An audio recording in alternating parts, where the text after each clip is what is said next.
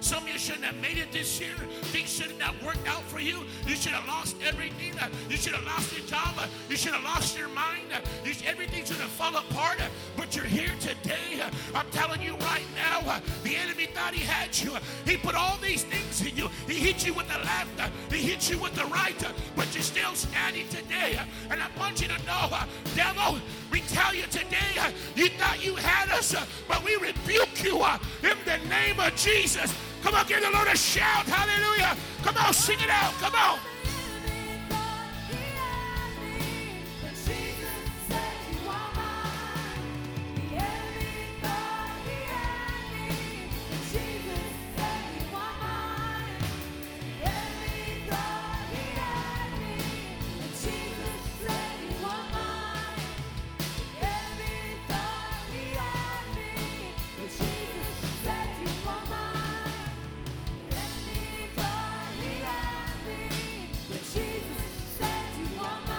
Listen, here's Job. Job is just doing his regular day, getting up in the morning, getting ready to do what the day has called of him. And all of a sudden, they come and tell him, all your cattle, all your possessions are dead. Everything is dead.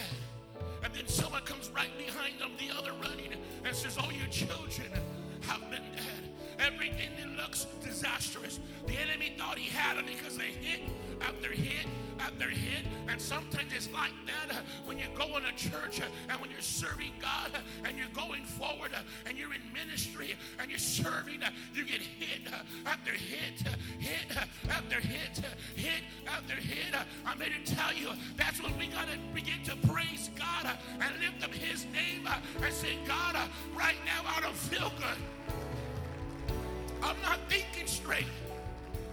My mind's going crazy. My heart is feeling weird. My emotions are left field. But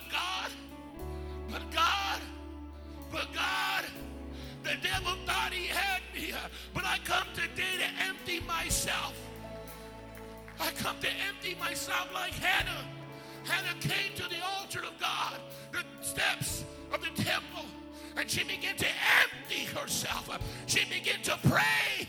And she began to yell. And she began to moan. And say, God, I can't take this no more. I've got no joy.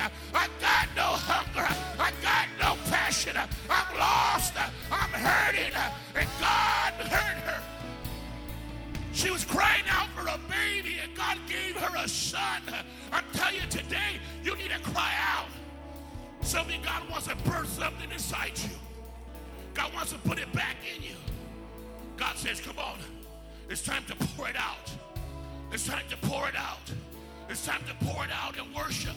It's time to pour it out in prayer. It's time to pour it out, pour it out, pour it out. Don't you dare leave with shame. Pour it out and leave with something inside you. Leave impregnated with the gospel. Leave impregnated with passion. Leave impregnated with hunger. Leave with the dream. Leave with the passion. Leave this place different. Come on, come on, come on, come on. Come on. Come on, begin to worship. Hallelujah.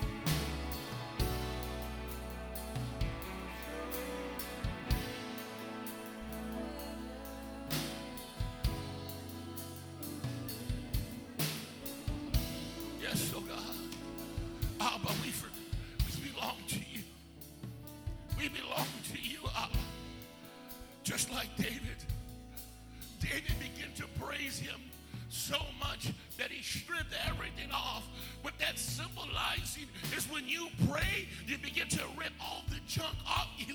You begin to take everything off. See, the power of praise and the power of worship begins to strip away the pride, strip away the shame, strip away the doubt, strip away sicknesses, strip away diseases. There is power in praise and worship. There is power when you begin to get a hold of God. There is power when you begin to seek his face. There is power when you begin to be thankful. When you begin to be thankful. And the Bible says that his wife looked out and got embarrassed. See, I'm telling you, church, don't you allow the enemy to bring shame and embarrassment. You let go. You let it go. You want something from God, you worship. You want something from God, you praise. You dance. You shout. You let it go, because God is tearing some stuff off. God is removing some things. And I want us right now to begin to worship. Come on, lift up your hands. We're going to sing the Abba. Come on, come on, come on. I raise a hallelujah.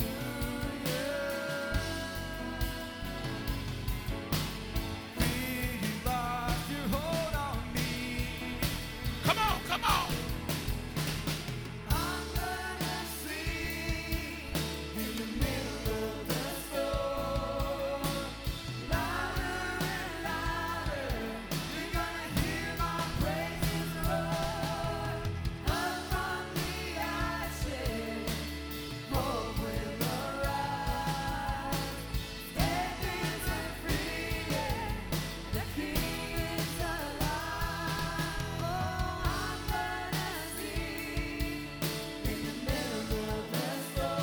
Louder and louder,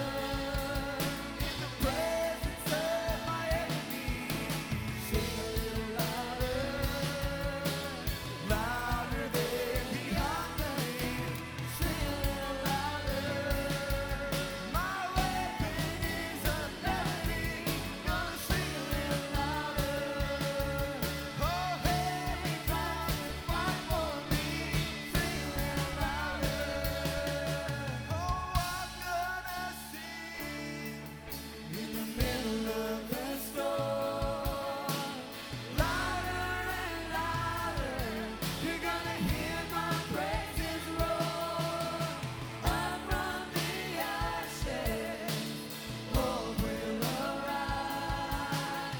Dead men are free, the King is alive. Louder.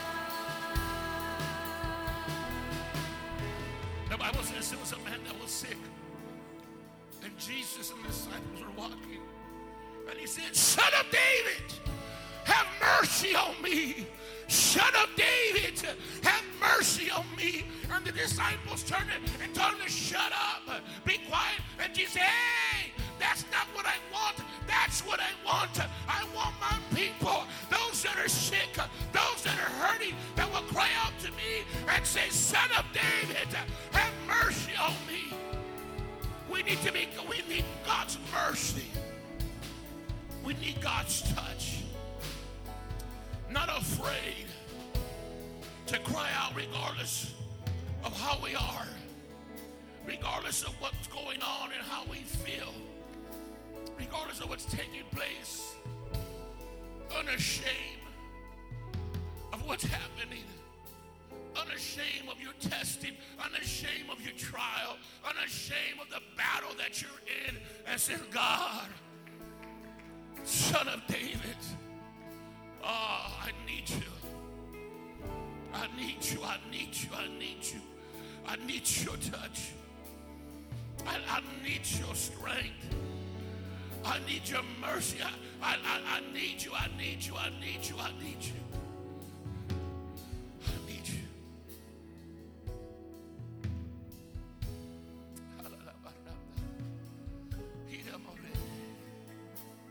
Come on, just begin to speak in your heavenly language.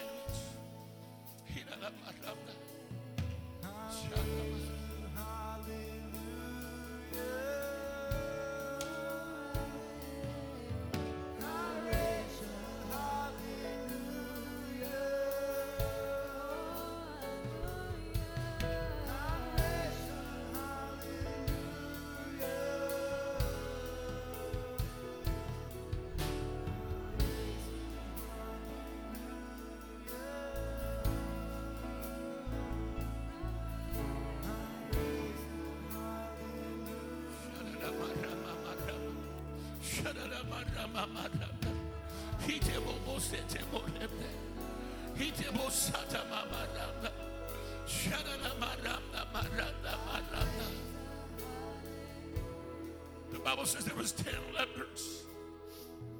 10 lepers. 10 people battling with things. When you had leprosy, you had to say, unclean, unclean, dirty, unclean, stay away. You couldn't be around nobody. They had a refuge for them, a distant place for them. They couldn't be around anybody that was helping. And here's Jesus. When they came to Jesus, these 10 lepers. See, your leprosy can be whatever you are struggling with today. Your leprosy can be whatever you're battling with in your mind, in your heart. Your leprosy can be what you're battling in your marriage, with your children. It's something taking place that just makes you feel unworthy, makes you feel like, ugh. And Jesus looked at them and told them, you know, just go. On your way, you'll be healed. You'll be all right. The Bible says that they turned. And as they started to walk, you got to understand about leprosy. Leprosy, your fingers start falling off, your skin start falling off, your toes start falling off. It didn't hurt to walk. And sometimes it's hurt to have faith. It'll pull from you to have faith, to trust what God tells you to do. It'll pull from you when God begins to tell you, hey, I want you to do this, and I want you to do this. I'm telling you, man, I'm a man of faith, but sometimes my faith scares me. Because I do things sometimes that I'm like, I don't say nothing, but I sometimes fear where he hits me. But it hurts to have faith, man. It costs you, man. You start walking. And just as they were walking, you can see their flesh begin to heal. Fingers begin to grow. Skin begin to be restored. Back like a baby again.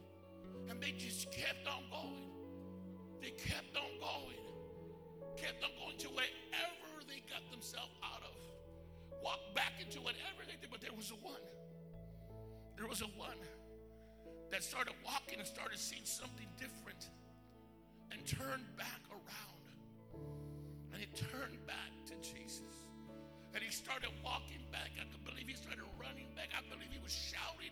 He was grateful. I believe he had a rejoicing spirit. And when he got to Jesus, he looked at Jesus. Jesus said, wasn't there 10 of you? Man, I don't want to act like the 9. I want to be that one. Come on, I want to be like that one that says, God, thank you. Thank you.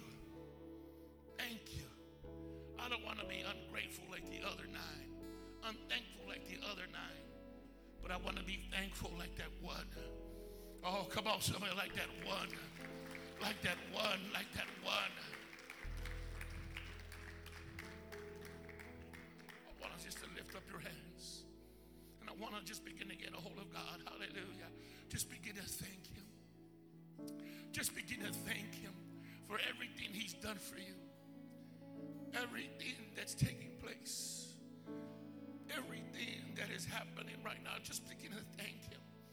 Begin to thank Him for things that He's already doing that you don't see, that is already happening, because that's what faith is seeing the unseen, believing that He's doing. Just begin to thank Him that He's doing it. It might look a little weird, it might look a little weird right now, but it's okay. It's going to be all right. Come on, just begin to thank you, God. Thank you, God. Thank you, God. Thank you, Jesus. Thank you for healing me. Thank you for touching me. Thank you for restoring me. Thank you for loving me. Thank you, God. Thank you, God, that I trusted you in the hardest times of my life. Come on, thank you for distrusting God. Come on, hallelujah, hallelujah. Come on, because trusting God releases things. Trusting God, trust, come on.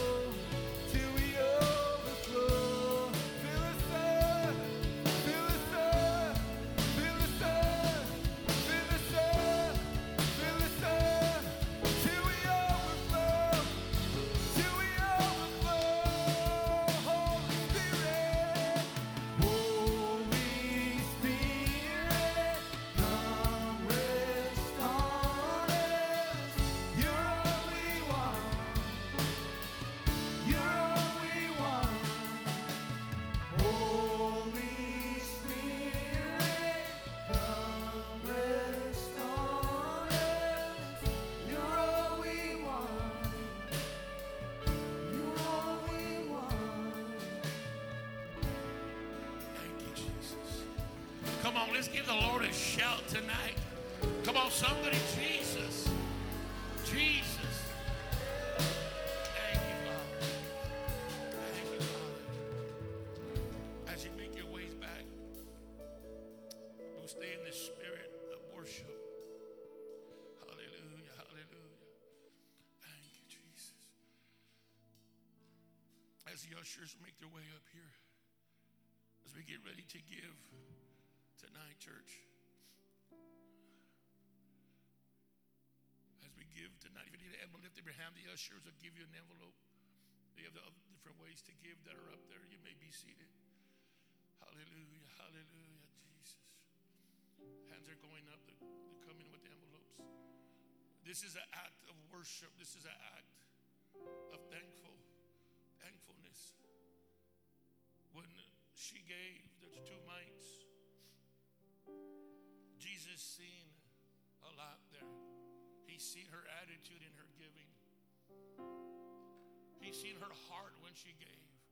I've always told you, giving is not a money issue. It's a heart issue. It's a heart issue. Not giving your tithes and not giving what belongs to the Lord is not going to keep you out of hell. But it's going to rob you of your blessings.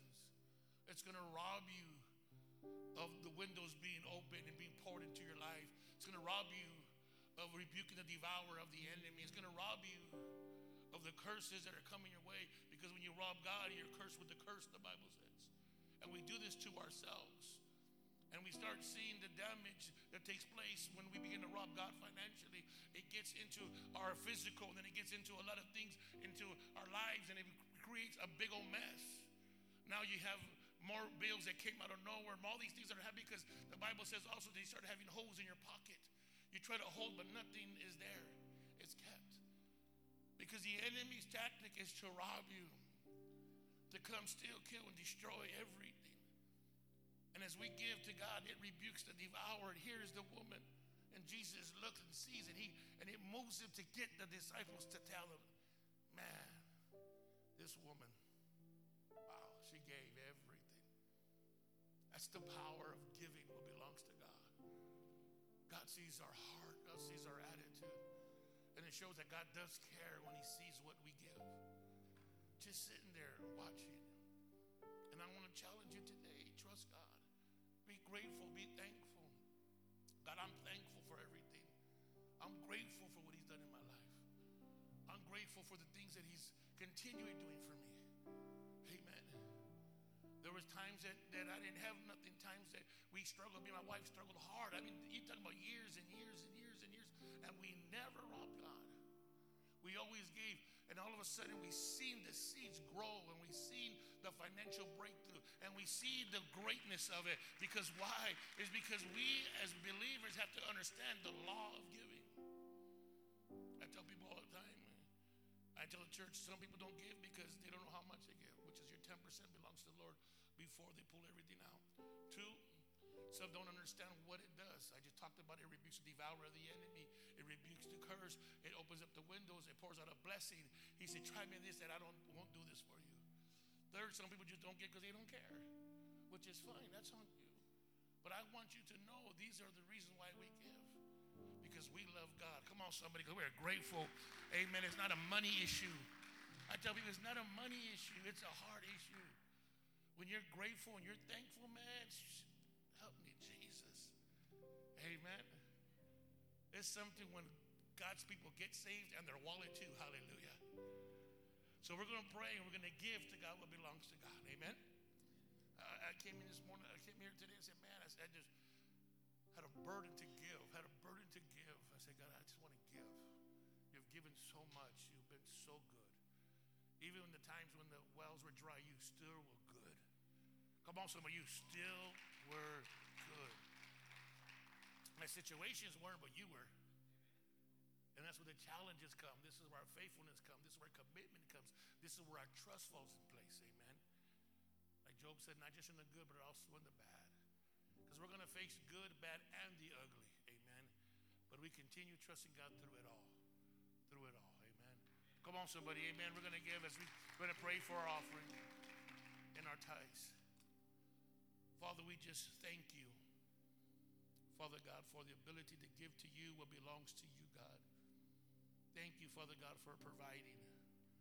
Thank you, Father God, for everything that you're doing, Lord, within our lives, God. And we just come tonight to show an attitude of gratitude, to give to you what belongs to you, Father God, our 10%, God. To honor you, Father God, that you rebuke the devourer of the enemy, God, that you would open up the windows of heaven, that you would pour the blessing out, Father God, Lord Jesus, that it'll run it over into our families, our loved ones, and our children, oh God. Lord, we just want to thank you, Father. I pray for those that need a raise, provide a raise, God. Those that need a new position, provide a new position, God. I pray for those with their businesses, provide greatness in their businesses, Father God, that you would continue doing everything, Father God. That we thank you, we honor you, we glorify you, and we pray you bless this offering and tithe. In Jesus' name, and everybody says, amen. Come on, let's all stand tonight, church.